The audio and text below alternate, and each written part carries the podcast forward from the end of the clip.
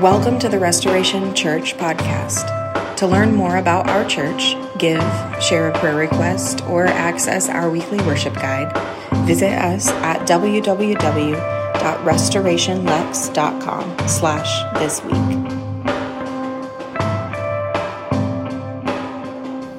I was thinking as we were singing, you know, what's happening, as you've probably noticed in the news and seen, what's going on at Asbury,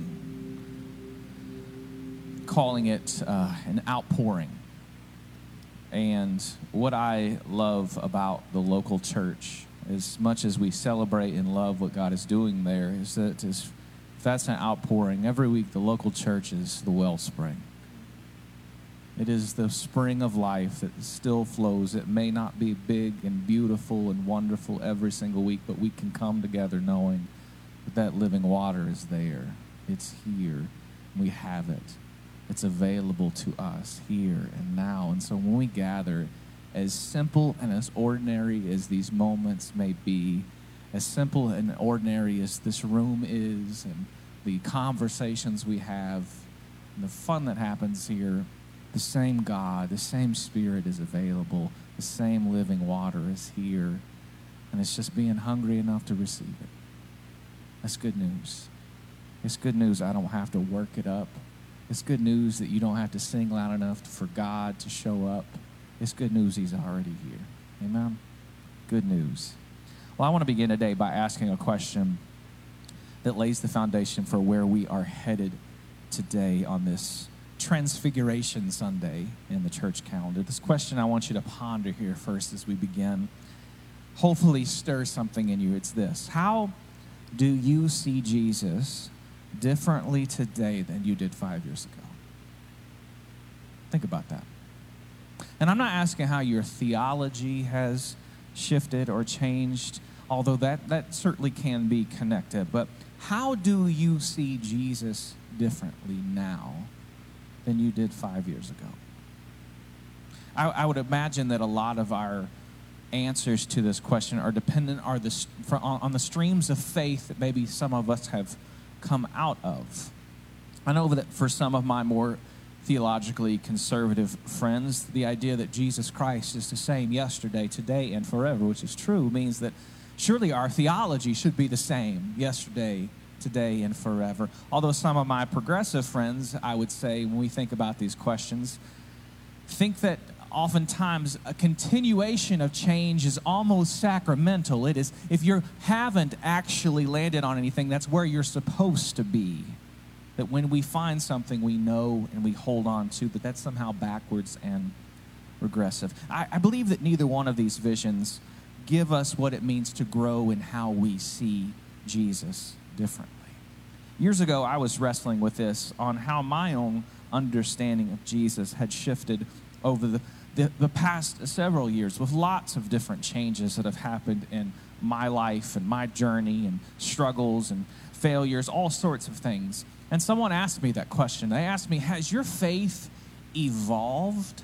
And I, I thought about it, but that word that I kept coming, getting, getting, getting hung up on was this idea of evolution, because that centered me in the conversation. And the more I thought about it, I responded to him this way, in that I feel like if you could de- describe my faith journey and how things have changed, it's like I'm standing at the foot of a beautiful mountain. I'm looking at this big, beautiful mountain before me. It is gorgeous. But where I'm standing at the foot of this mountain, I can only see in part the fullness of its beauty, right?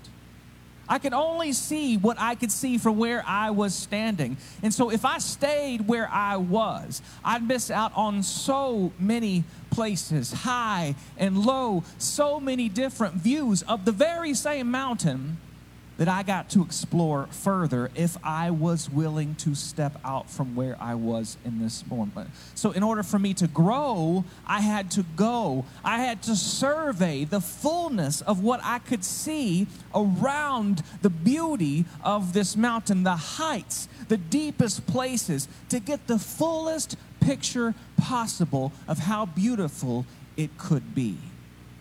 It wasn't walking away to a different mountain. It was seeing the same mountain with different eyes. and there's a difference.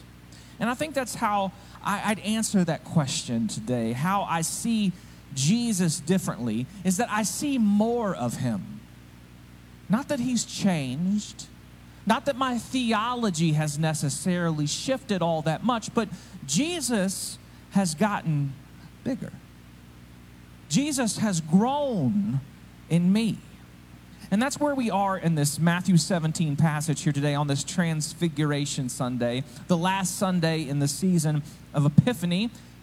We're going to look at this together. This is one of the strangest, weirdest stories in all of the Bible, and that's why we get to look at it today.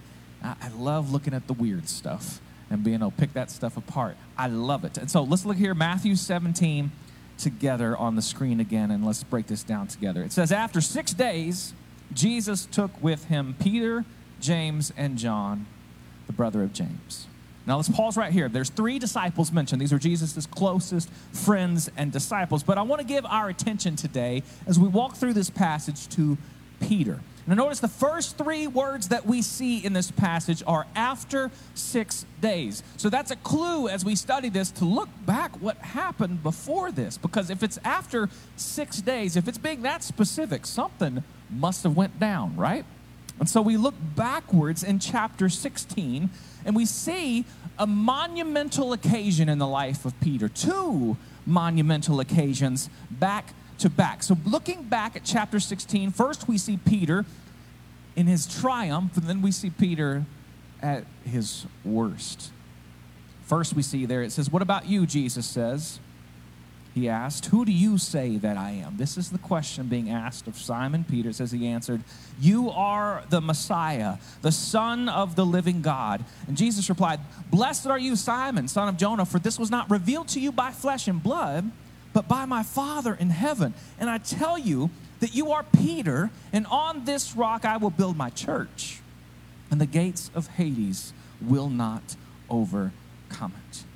This is a moment of triumph and clarity for Peter. He has been receiving from the Holy Spirit the identity of who Jesus is. And imagine the affirmation of hearing from Jesus on this rock, on this confession that you make, I'm going to build my church on that. What a moment.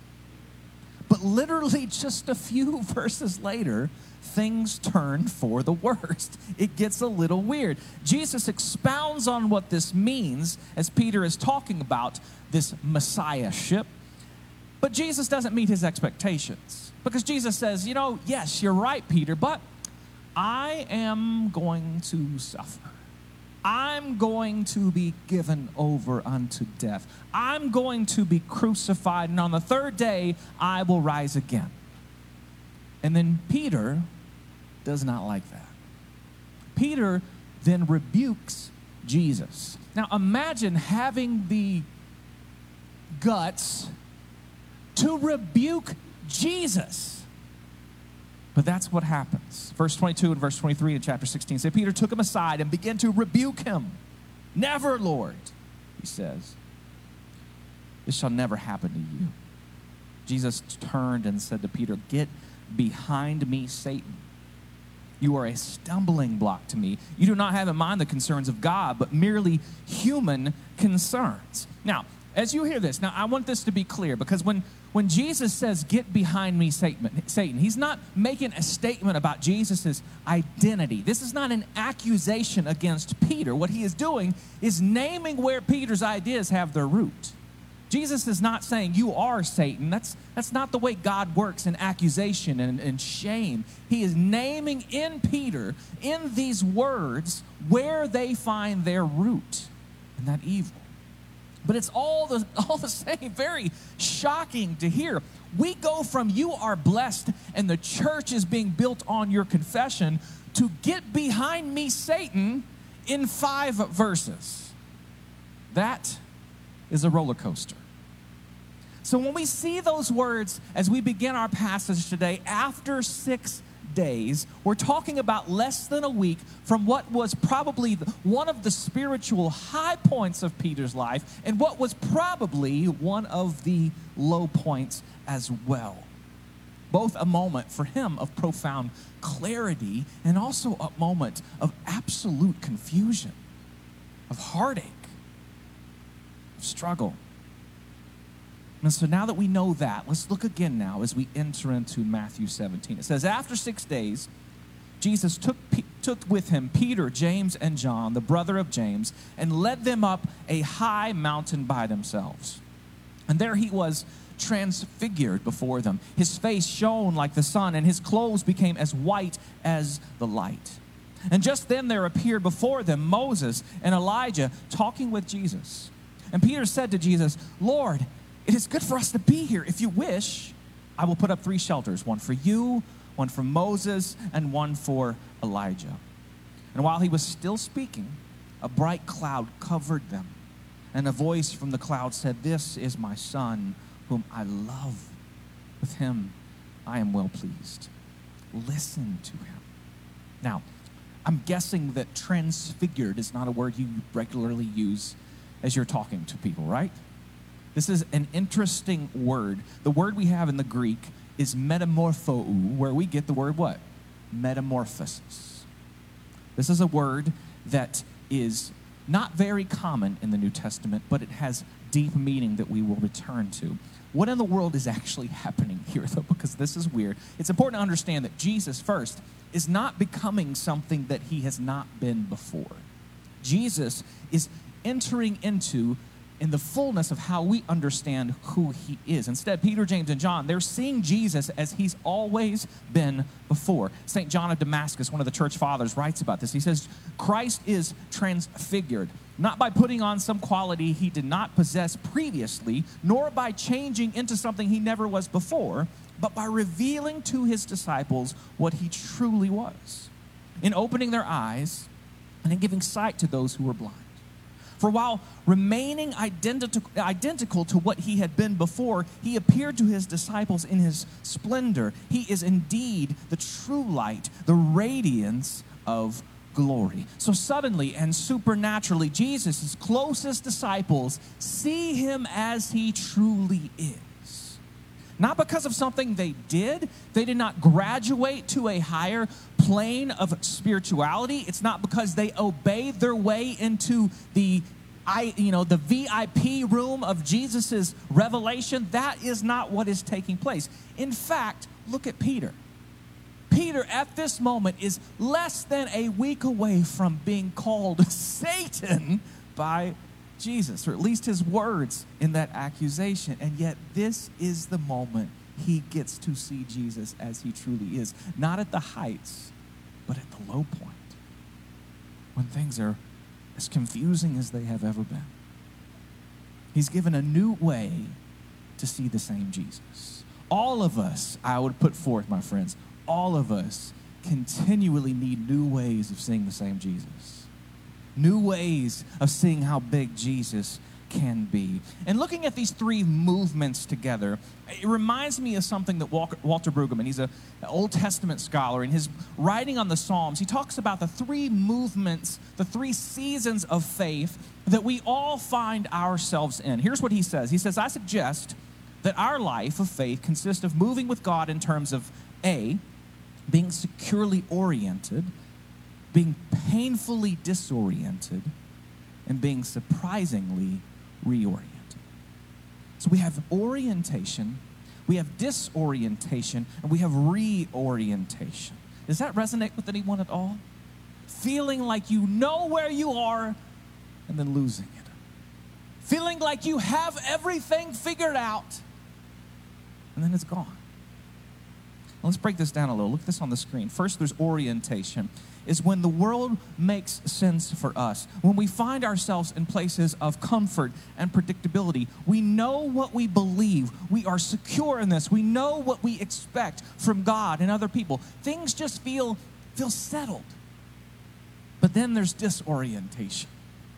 Disorientation, it disrupts the status quo of our lives. It places us in a world that doesn't make sense the way it used to. Sometimes it's the loss of a relationship. Sometimes it is grief or trauma. It feels like wilderness. It feels like being lost.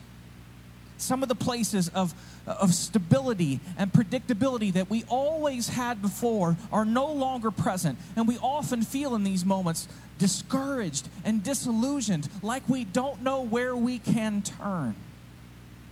Now, on a side note, I talk to, I have coffee with so many of you in this season.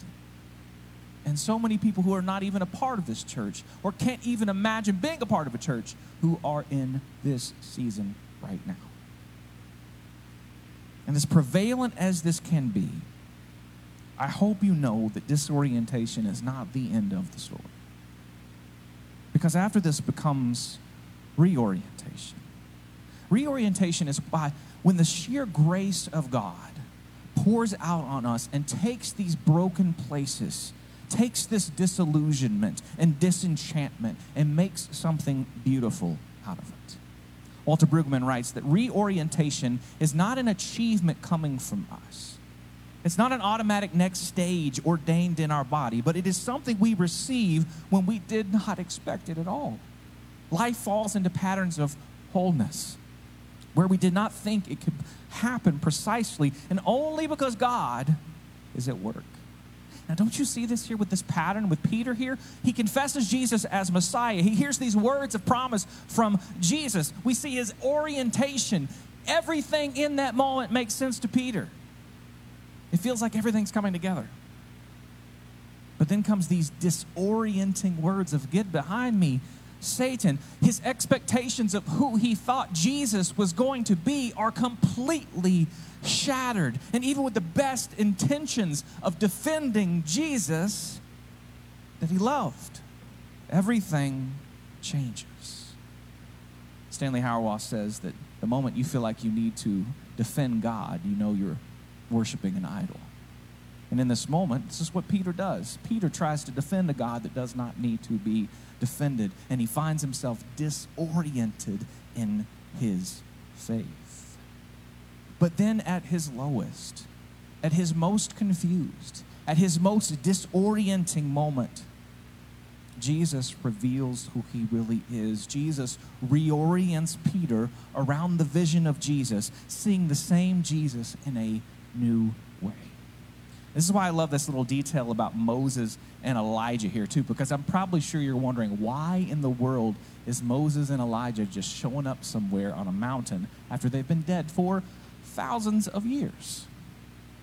Well, not only is this supernatural, it's also very, very symbolic. You see, Moses represents the law that was given to God by his people. Elijah represents the prophets, or the voice of God calling out in repentance and hope. When Jewish people would hear these that, that phrase, the law and the prophets, you know what they heard? The scriptures, the Old Testament. Think about what is happening here literally. In light of Jesus, we now see Moses and Elijah. In the light of Jesus, we now see the law and the prophets. In the light, in the glory of Jesus, we now see the scriptures as they actually are. Meaning for us that not only do we see Jesus through the Bible, we now see the Bible through Jesus. We now have a full understanding of what the story is telling us. We now interpret the scriptures through the lens of who Jesus is, and not in some proof texting way that gets to pick and choose what you would like. Now Jesus is our hermeneutic. Jesus is our translation of everything that's happening in the scriptures, which is why I'm hopeful for us today as we look at this, because we become like, all of us, what we are beholding. We become like what we worship. We become like what has our attention. And that same word for transfigured, metamorpho, in the words of Romans twelve two says, "Do not be conformed to the patterns of this world, but be transformed, be transfigured, be metamorpho by the renewing of your mind. And then you will be able to test and approve what God's will is, his good and pleasing and perfect will." As we behold the glory of God in Jesus Christ, we become like him. We are also transfigured. Our minds are changed as we look to the glory of who Jesus has revealed himself to be. That's the good news of what we see in this story. as we see Jesus change, we too will be changed as we look to him. Amen? That's good news. And what I love most about this story is something that doesn't really get talked about with it. And that's that after this big, beautiful, glorious picture of Jesus is revealed, the very next thing that happens is when the lights go away, when Moses and Elijah are no longer there, the same Jesus who revealed his glory walks right back down that mountain with them. He walks right back down with them, meaning, and this is good news, that Jesus isn't up on some hill that we have to ascend to every time in glory that's outside of the context of our actual life. No, Jesus, in his glory, walks into life with us. There is no separation between the glory of God up there and the ordinary places down here, because the same God in his glory reveals himself and then walks right down there with us to live those places of confusion and doubt and failure that we find ourselves in. That's good news. I will preach. I love that Jesus walked down that. You know how many spiritualities present Christianity as a mountaintop experience that we have to continue to go back to over and over and over and over again. And a lot of times in the church, that's what we do. We try to recreate the mountaintop of the glory over and over and over and over and over again. But Jesus walked back down. He walked with the very people who he revealed himself to be. Meaning this big, beautiful vision of Jesus is not an either-or with the ordinary places. It's not an either-or. He can simultaneously be beautiful and glory and yet near to us, near to the brokenhearted in this. Because I know a lot of us are too tired to try to make it up one more mountain all over again. And the good news is, is that in your weariness, in your disillusionment, you don't have to walk up that mountain anymore. He's come down to you. He's come to you.